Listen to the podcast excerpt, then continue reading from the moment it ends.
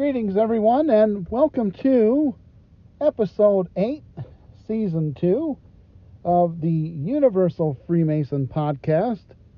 I am your host, J.T. Asher, president and founder of the Universal Freemason Research Society, which is a non-profit educational corporation teaching Masonic philosophies to any and all who wish to use Masonic philosophies to improve themselves as we work together to improve society.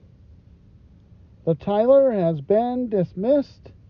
This podcast is open to open minds because there are no secrets here. okay, everyone. Welcome back to another episode of the Universal Freemason podcast. I am most grateful that you are here again with me, and I thank you very much for, for being here. On June 6, 1944, my great uncle, John Henry Baker, a member of the 82nd Airborne United States Army, was mid flight in his glider in a World War II mission known as D Day. And he was being towed by a powered aircraft. My great uncle told me in that moment how he checked his watch and it was 12:01 a.m. June 6, 1944. The tow rope was detached from the glider and he and his troops uh, that were also being transported in that glider were on their descent into Normandy, France to fight the Nazis.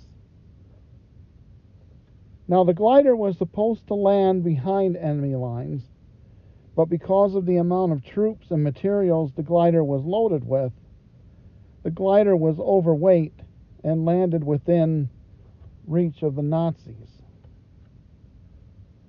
My uncle and the troops with him quickly surrendered, and they were taken as prisoners of war by the Nazis.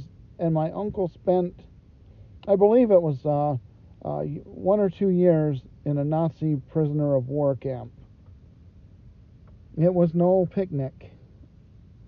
My uncle told stories of frequent interrogations by the Nazis and being nearly starved to death he recounted having to forage for whatever he could find to eat, which included rats and even cats that would find their way into the prisoner of war camp there. My uncle survived the war. It took some time before the Nazis released the POWs, and I was fortunate to know him uh, through my teenage years and hear firsthand accounts of what it was like to survive World War II as a PLW. Today, as I record this podcast, it is June 6, 2021. D Day was seven, 77 years ago today when troops banded together worldwide to fight off fascism and Nazism. So hopefully, future generations would not have to endure that evil ever again. I take a moment to remember their sacrifices and to remember my great uncle, John Henry Baker, who I lost when I was about 18 years old to emphysema. He was in his 70s then. I hope that their fight against Nazism and fascism was not in vain, and I hope collectively we recognize how evil both are and vow to never let it take root again. But just like their fight 77 years ago, today we seem to have a fight on our hands. And switching gears, thank you for listening, as I said. On a personal note, um, I had obtained a grant a few months ago to return to college and finish my degree that I am very close to finishing. My class started last week, which is um, Introduction to Comparative Politics or Political Science 2200. I've been enjoying this class a lot as um, I am a political science major, and this class has been helpful to me to reimagine the concepts of nations and states and to revisit the uh, ideas of nations and states and to recall that nations and states, well, we all know that they are just concepts, right? These borders are drawn uh, many years ago by people uh, who uh, I think we've even forgotten what their intent was. So, and and really, it indeed it's helpful to remember that uh, we are humans uh, schlepping along in a conceptual kind of game in conception, conceptual borders, idealized places and times. You know, we are more the same than we are different, but the nations and states want us all to believe that because we are a citizen of X nation, somehow that makes us exceptional. And uh, I often remember that liberty, equality, and fraternity knows no borders. But on the flip side of that, neither do prejudices and hate, or love or acceptance.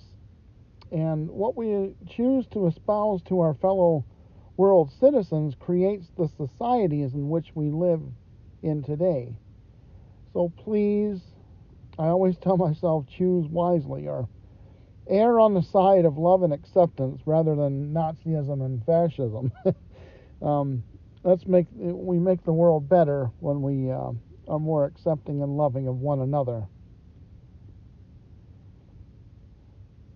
And when we return from a quick word from our sponsor, Anchor Podcast app, we will explore the virtues of ex- accepting the world as a wonderful place, not an evil place, and loving the life that the Creator has given us. Portions of the lecture from the eighth degree of Scottish Rite Freemasonry, also known as Intendant of the Building, from Albert Pike's magnum opus, will be read when we return. this is the Universal Freemason Podcast. I'll be right back.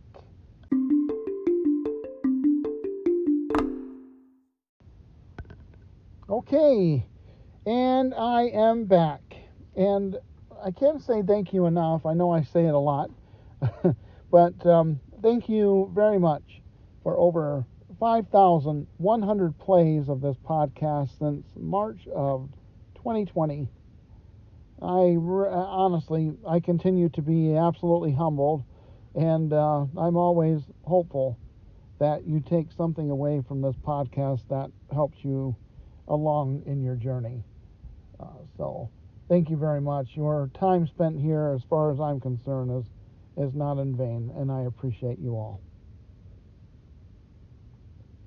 So today, we're we'll read from the uh, eighth degree lecture of Scottish Rite Freemasonry from the book Magnum Opus by Albert Pike. But before we do that, let's start again by reading a bit of uh, synop- a bit of a synopsis from uh, Brother Rex Hutchins' book, A Bridge to Light, where Brother Hutchins has done a great job at explaining the uh, fourth through the 32nd degree. Uh, and Brother Hutchins explains that the eighth degree lessons, and this is also, as I mentioned, is known as the intendant of the building degree. Uh, the lessons in there are benevolence and charity demand that we correct our own faults and help those who also have faults. We help other people correct their faults as well. And we do it in a loving way. And another lesson of the eighth degree is that uh, that which a man knows dies with him. Therefore, transmit your knowledge. And labor is honorable if done with sobriety, temperance, punctuality, and industry. And that's something that uh, when we have bad stretches with our employers, uh, that's something that is helpful to remember is that we are employed to do a duty. And even when you can't please those that are in management, uh, even when they when you feel that they're looking down on you, even when you feel that you're not appreciated by them, there's a higher uh, power that we answer to. It's not, and it isn't them. um, and that is both spiritual and temporal. And the other higher power we listen to or we work for is for the human beings that depend on us to do those duties. Uh, for instance, I don't uh, perform my duties correctly or very well, then uh, have a lot of people that could be in unsafe and uncomfortable uh, situations as they um, use a building. Uh, as a heating and air conditioning uh, technician and uh, professional, um, one of the things that I know, one of the things that keeps me going is the heating and air conditioning should never be noticed. It should be it should be assumed that when you walk through a door of a building that I care for, that the heating and air you are going to be comfortable and you won't even recognize it. Uh, hopefully, you might be a little too comfortable and you won't want to leave. so, but I do that because I owe that duty to my fellow human being. I don't owe that duty to pe- persons in management. If I uh, mentally kept myself beholden to them, uh, who knows what might or might not get done. So I answer to a higher power, as do we all. And uh, for reflection in this degree, uh, we are also to ask, according to Brother Rex Hutchins, is this life more than a portal to another life? And Brother Rex Hutchins explains in A Bridge to Light that Pike reminds us in Morals and Dogma that these degrees are not for those who will refuse to explore the mines of wisdom in the teachings of the Scottish Rite. And also, Brother Hutchins says that only when we have learned to practice all the virtues uh, the degrees in, inculcate are we prepared to receive the its lofty philosophical instruction and then scale the heights upon which uh, whose summit light and truth sit enthroned. And as i mentioned that's from a bridge of light uh, from brother rex hutchins and i'm just going to add uh, that maybe you wonder well how do i garner this knowledge that the scottish rite offers And believe me, in the Scottish Rite, there are uh, enormous amounts of books and lectures uh, that one could engulf themselves in for hours on end during a day. And there's only so much time we have in life, so we'll never absorb it all. But I think a good start, and not to toot my own horn, but uh, into gaining this knowledge is to, you know, listen to podcasts such as this. Um, there's other podcasts out there too that are just as good as or better than mine. Uh, one way that I have um, helped to improve my knowledge of Scottish Rite philosophy is I joined the uh, Scottish Rite Research Society, and I've been a member of the Scottish Rite Research Society uh, for almost 10 years now. And uh, the $55 a year that I spend to be a Scottish Rite uh, Research Society member is really the best money that I spend in a year on things outside of food and, of course, uh, lodging and uh, medical. Um, and I say this as uh, this is an unsolicited uh, endorsement for the Scottish Rite Research Society. Um, just because I love it. The uh, Scottish Rite Research Society in no way endorses this podcast, um, but I do this because I love being a member of the SRRS, And I encourage uh, anyone who has an open mind to do so to look up the Scottish Rite Research Society online. Um, you don't have to be a uh, uh, necessarily be a uh, Mason to, to do so. Uh, it's a nonprofit, just like um, uh, my uh, podcast is. Um, and the Universal Freemason Research Society.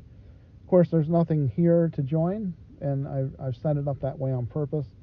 Um, but for the Scottish Rite Research Society, when you join, you get a wonderful newsletter and all kinds of free bonus books. Um, the Heredom book, which is a collection of Scottish Rite lectures for the, the year. Um, and one of the bonus books I got that I just love, and I've been reading uh, from this book for the last uh, eight episodes now, is um, Albert Pike's magnum opus, which is really a beautifully done book. I posted a picture of the cover on my Twitter page um, at you Freemason if you want to check it out. But uh, they don't uh, they don't slouch when it comes to the quality of their books that they send you. Okay, enough of that. Let's now read what Pike wrote in the lecture of the eighth degree. Pike writes that we ourselves make our fortunes good or bad.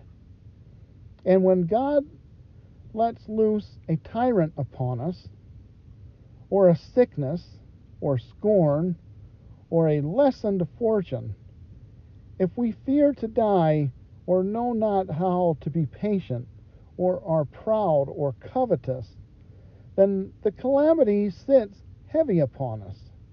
But if we know how to manage a noble principle, we may still bear an even mind and smile at the reverses of fortune and the ill nature of fate. Now, that's strong advice. So, what Pike's saying here is we ourselves, our own mind, um, tells us how good or bad things are going to be for us.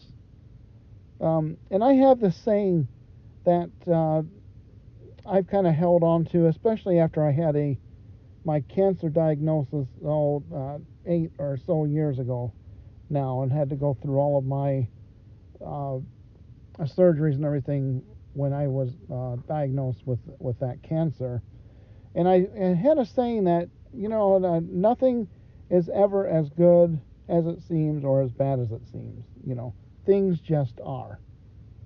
Now, uh, that doesn't mean that human nature, uh, you know, dictates emotions when things don't go our way. so we can be having a bad day and, and really feel the gloom, right? But as Pike mentions uh, in that paragraph, you know, we ourselves make our for, our our fortunes good or bad. It's in our mind. Uh, how we learn to deal with what seems to be ups and downs in life uh, will dictate how are we able to endure the ups and downs. And as I mentioned, Lord knows I've seen plenty of both in my almost uh, 54 years on earth now. And just like everyone listening to this, you've all seen it good and bad times too. Now, uh, you know, as I said, I'll add, uh, this doesn't mean that we have to be Pollyanna about fate either. Uh, you know, if your house is sliding down a, a cliff or your car is on fire, uh, nobody expects you to, you know, roll out the barrel and we'll have a barrel of fun, right? it's no time for a polka party. But uh, to realize that all things can and do pass and to plan for a better next time, to have hope for a better day, even when things don't seem very hopeful at the moment, um, that is healthy. Just to prepare for better and hold on and try to get through the worst time that you feel like you're going through at the time. And, you know, that brings me to this paragraph from Pike in the eighth degree lecture as well. He says, Compare not your condition with the few above you or the people who you think have it better than you do. But to secure your contentment, look upon the thousands with whom you would not, by any means, change your fortune or condition. so, in other words, don't covet what you think's better uh, than what you have. Uh, look at how bad it can be for others that you're doing better than. Um, and, you know, aren't you glad uh, you don't have their plight? I mean, um, for instance, you know, uh, on a daily basis, I, I see people that are very destitute in uh, here in Salt Lake City. And, uh, you know, people have tents pitched on sidewalks lately. Um, and uh, if they're that lucky, uh, there's a lot of people that are just sleeping on the sidewalk or on a bench or passed out, either one.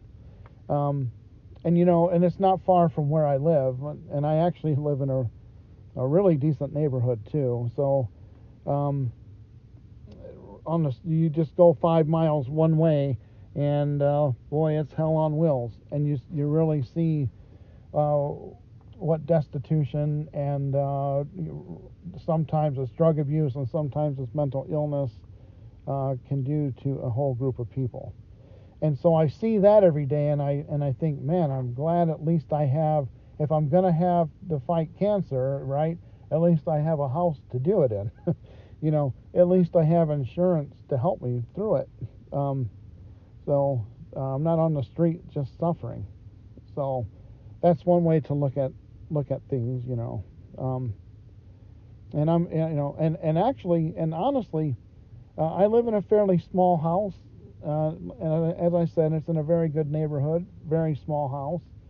But then I look at these bigger houses that are up on a hill, literally uh, above me where I live and I think to myself, man, I'm glad I don't have to work too hard to afford the upkeep of that bigger house, or namely the utilities for the heating or cooling. Um, it, you'd have to work 10 times harder than I'm working now um, to afford that. It reminds me of a, a young couple uh, many years ago uh, I when I started out in, in the heating and air conditioning trade, I did residential heating and air conditioning, um, and I was employed by an employer who put these heating and air conditioners in some brand new homes that were uh, it's about 40 miles from where I live, brand new subdivision, huge homes with these big vaulted ceilings, and uh, and sometimes I would I was going through a phase there where I would look at what this big places they have, so much more storage, so much more space to roam. And that all ended one day when I got called out to go look at this young couple's house. It was a young couple with like two or three kids, really young kids. And they said, and, and the call was, their utility bills are much high are much higher than they were before they moved to this new home. And so I'm like, well, okay, and let me go, you know, so check out and make sure that you have the right, uh, that the furnace is burning correctly, make sure that everything's running efficient. No problem. So I remember I go out there, and it's uh, probably early December, late October, maybe mid, you know, November. We were getting cold here and I go, I walk in, and everyone, the kids are running around in uh, in their diapers. Everyone's in short sleeves, you know, whatever, right? And the house, the thermostats were jacked up to like 80 degrees. I mean, literally. And uh, so I, I say, I do go about my business. I meet the, the couple. And they and they start telling me complaining yeah we don't understand why this is costing us so much. And i look up they have this big vaulted ceiling um, probably you know two stories high right? Where all the heat's just going to move straight up to the highest point because as we know heat energy rises. And i said okay. I go down to the basement i check everything out i i take out a gas pressure reading everything's running just exactly the way that it should run. And I go up and I break the news to this couple.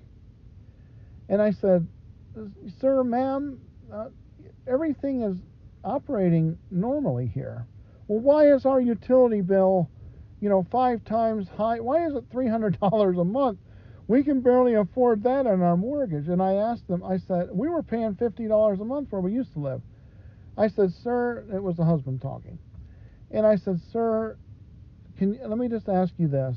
Where did you live before? How much square footage did you have? I said, because you're about 3,000 or more square feet here, and you have this big bolted ceiling. Where are you coming from with $50 a month?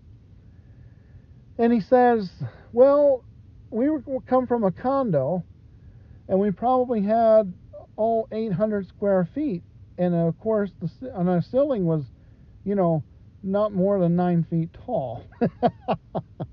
and I said, sir, you have you got to remember you're in a bigger place. It takes more energy to heat and cool this place. I said, you haven't even seen your electric bill in the summer yet. I told him, I said, sir, I would recommend highly that you turn the heat down to oh about maybe 65 um, put everyone in some clothes and dress up like you know you're going to have to keep warm with clothes on because if you're going to want to cut your utility bills you can't run your house at 80 degrees and expect to not spend so much and of course, you know, I insulted him because now I'm picking on the way that they live, according, you know, to what he's hearing.